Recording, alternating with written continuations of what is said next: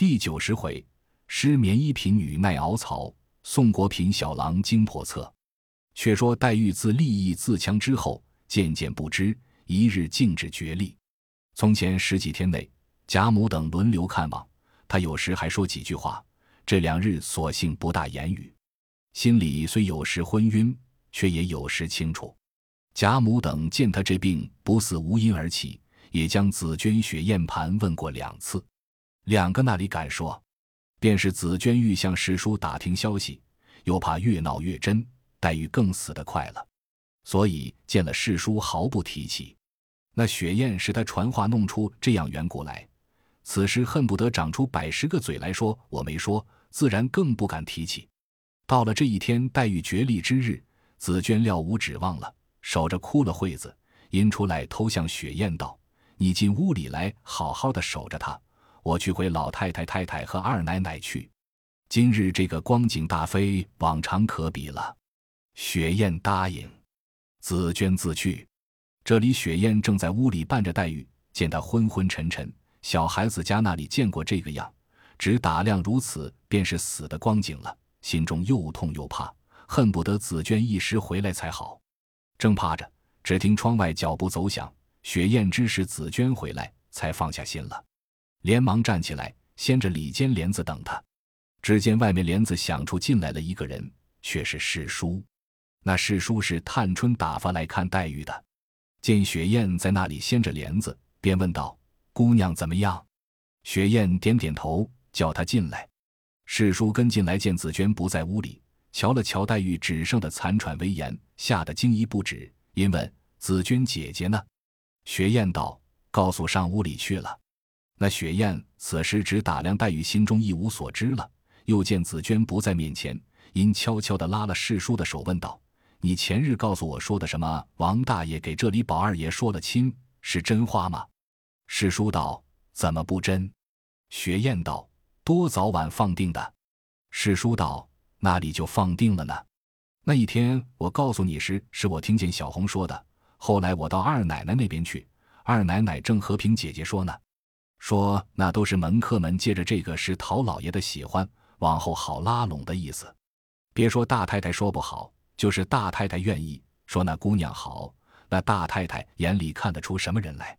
再者，老太太心里早有了人了，就在咱们园子里的，大太太那里摸得着底呢。老太太不过因老爷的话，不得不问问罢了。又听见二奶奶说，宝玉的事，老太太总是要亲上做亲的。凭谁来说亲横恕不中用？雪雁听到这里也忘了神了，因说道：“这是怎么说？白白的送了我们这一位的命了。”史书道：“这是从那里说起？”雪雁道：“你还不知道呢。前日都是我和紫鹃姐姐说来着，这一位听见了，就弄到这步田地了。”史书道：“你悄悄的说罢，看仔细，他听见了。”雪雁道：“人事都不醒了，瞧瞧罢。”做不过在这一两天了，正说着，只见紫娟先连进来说：“这还了得！你们有什么话还不出去说，还在这里说，索性逼死他就完了。”师叔道：“我不信有这样奇事。”紫娟道：“好姐姐，不是我说，你又该恼了。你懂得什么呢？懂得也不传这些辙了。”这里三个人正说着，只听黛玉忽然又嗽了一声，紫娟连忙跑到炕沿前站着。世叔、雪雁也都不言语了。紫娟弯着腰在黛玉身后轻轻问道：“姑娘，喝口水吧。”黛玉微微答应了一声。雪雁连忙倒了半盅滚白水，紫娟接了托着。世叔也走近前来，紫娟和他摇头，不叫他说话。世叔只得咽住了。站了一回，黛玉又嗽了一声。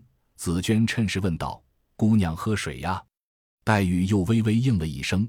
那头似有玉台之意，那里抬得起？紫娟爬上炕去，趴在黛玉傍边，端着水试了冷热，送到唇边，扶了黛玉的头，就到碗边喝了一口。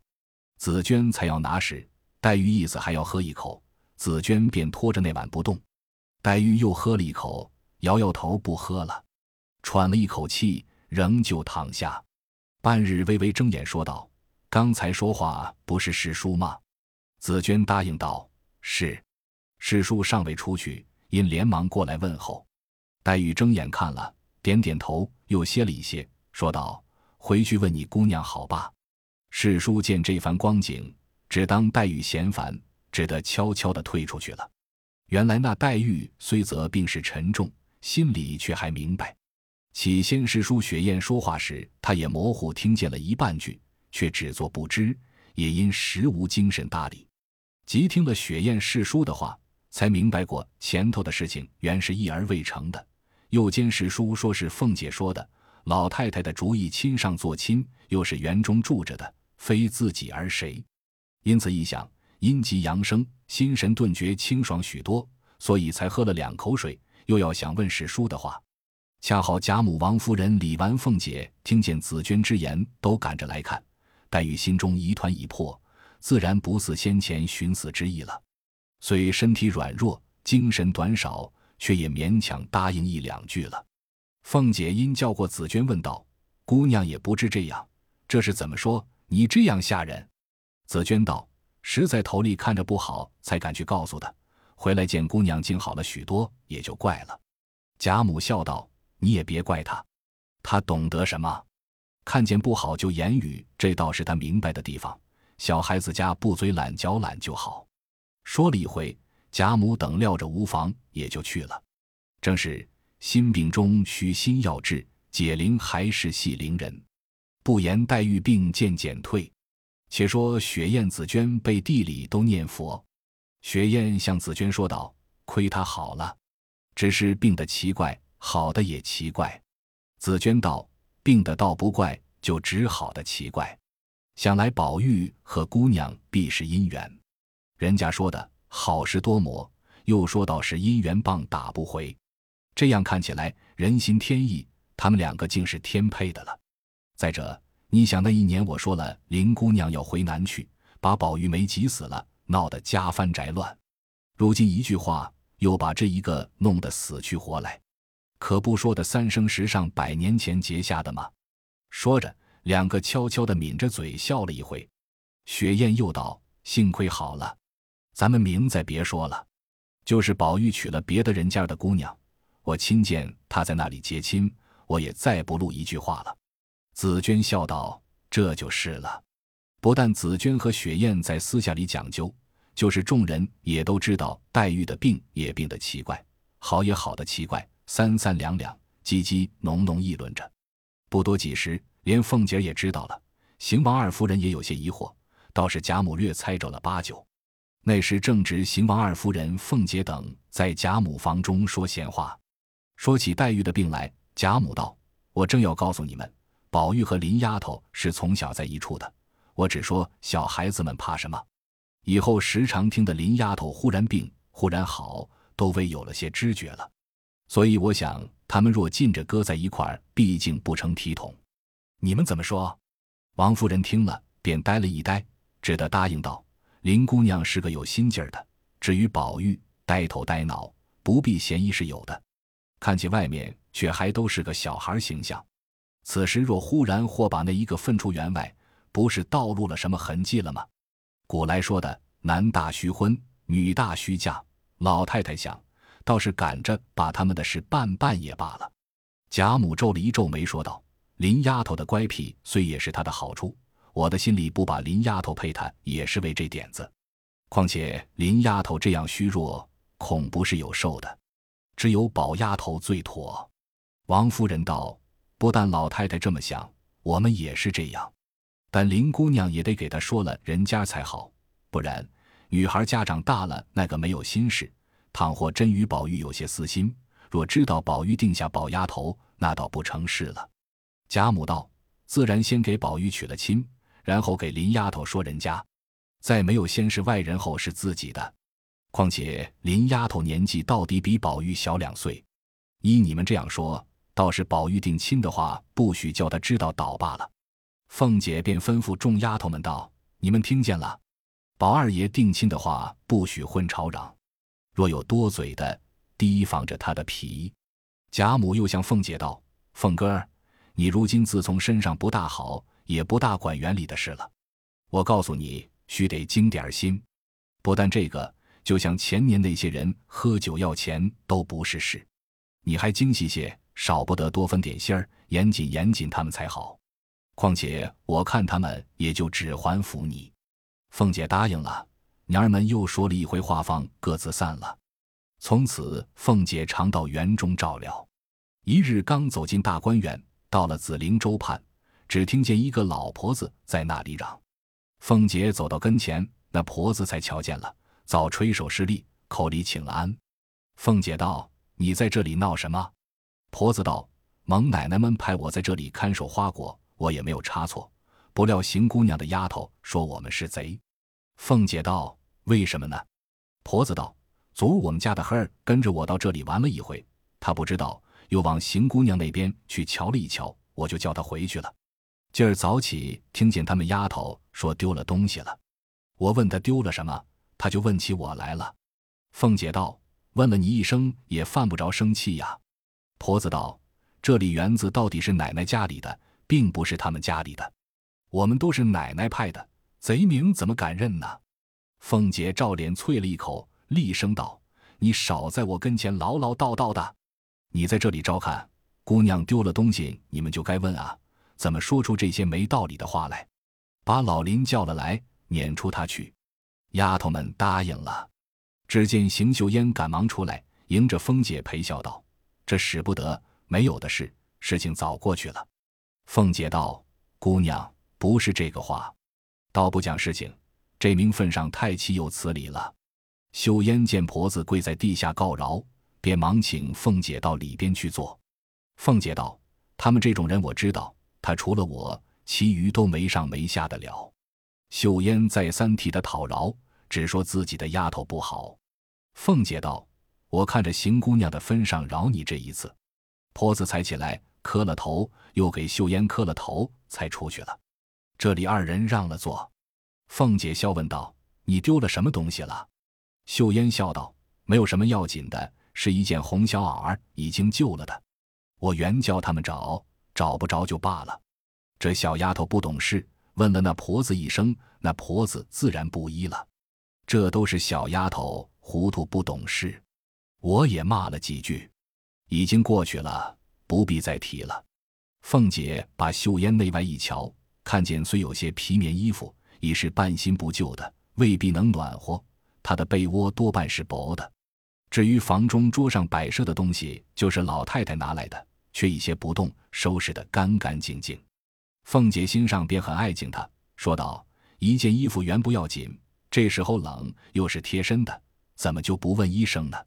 这撒野的奴才了不得了。”说了一回，凤姐出来各处去坐了一坐，就回去了。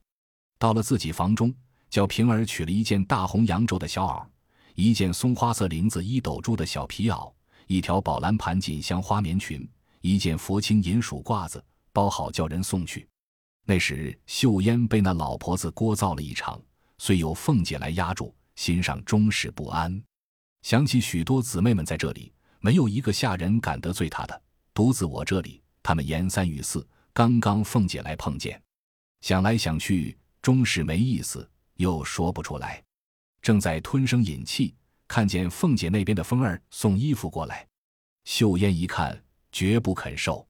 凤儿道：“奶奶吩咐我说，姑娘要闲事就衣裳，将来送新的来。”秀烟笑谢道：“承奶奶的好意，只是因我丢了衣服，她就拿来，我断不敢受。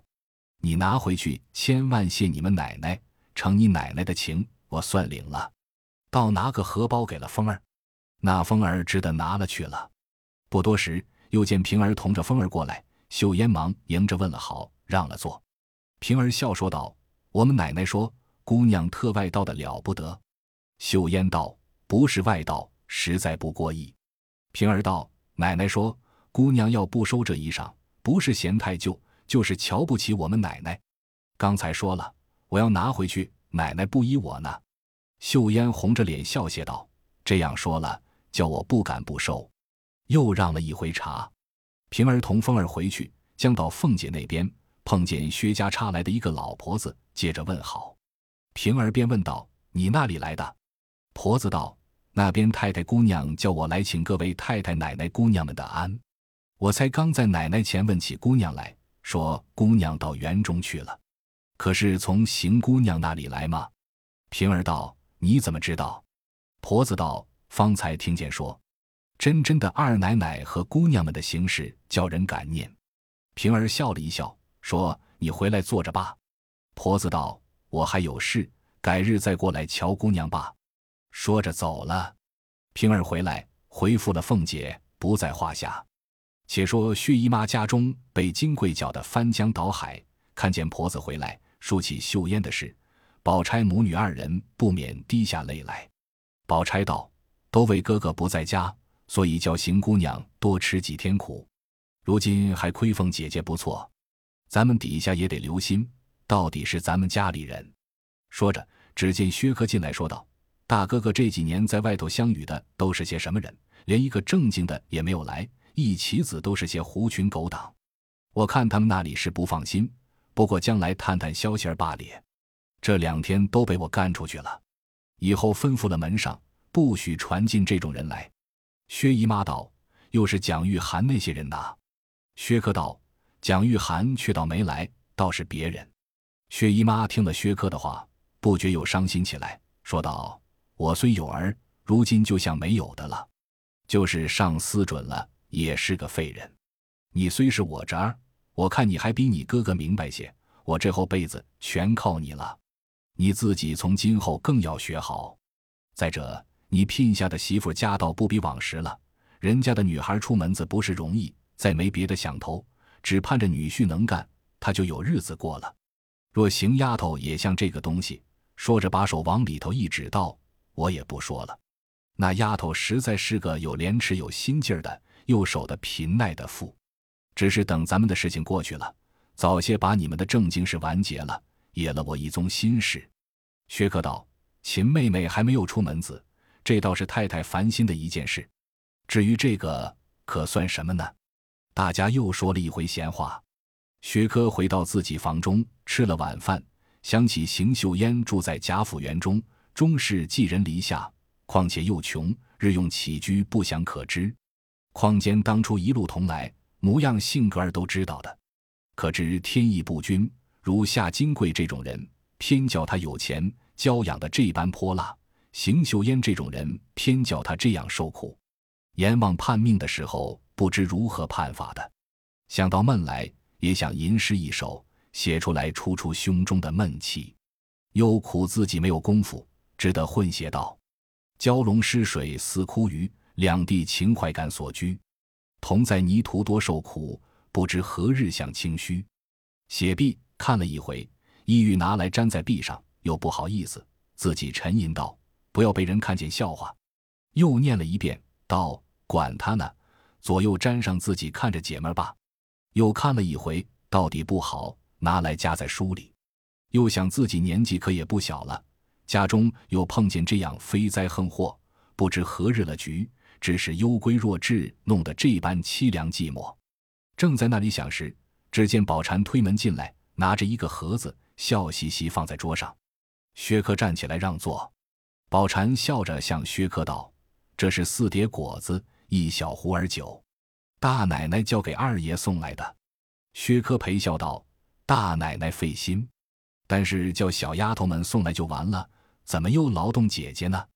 宝蟾道：“好说。”自家人，二爷何必说这些套话？再者，我们大爷这件事实在叫二爷操心，大奶奶久已要亲自弄点什么儿谢二爷，又怕别人多心。二爷是知道的，咱们家里都是言和意不和，送点子东西没要紧，到末的惹人七嘴八舌的讲究。所以今日些微的弄了一两样果子，一壶酒，叫我亲自悄悄的送来。说着，又笑瞅了薛科一眼，道。明二爷再别说这些话，叫人听着怪不好意思的。我们不过也是底下的人，服侍的这大爷就服侍的这二爷，这又何妨呢？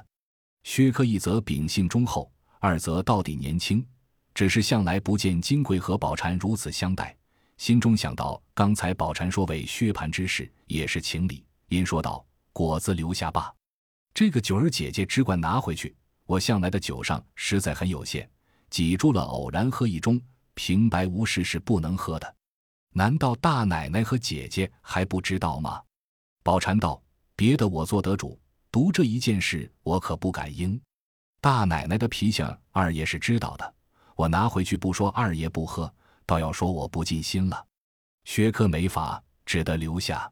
宝蟾方才要走，又到门口往外看看，回过头来向着薛科一笑，又用手指着里面说道：“他还只怕要来亲自给你道罚呢。”薛科不知何意，反倒讪讪的起来，因说道：“姐姐替替我谢大奶奶吧。天气寒，看凉着。再者，自己叔嫂也不必拘这些个礼。”宝蟾也不答言，笑着走了。薛科婶儿以为金贵为薛蟠之事，或者真是不过意，被此酒锅给自己道罚也是有的。即见了宝蟾这种鬼鬼祟祟、不尴不尬的光景，也觉了几分。却自己回心一想，他到底是嫂子的名分，那里就有别的讲究了呢？或者宝蟾不老成，自己不好意思怎么样，却指着金贵的名也未可知。然而，到底是哥哥的屋里人也不好。忽又一转念，那金贵素性为人毫无规格礼法，况且有时高兴，打扮的妖调非常，自以为美，又焉知不是怀着坏心的？不然就是他和秦妹妹也有了什么不对的地方，所以设下这个毒法，要把我拉在浑水里，弄一个不清不白的名也未可知。想到这里，索性倒怕起来。正在不得主意的时候。忽听窗外扑哧的笑了一声，把薛科道吓了一跳。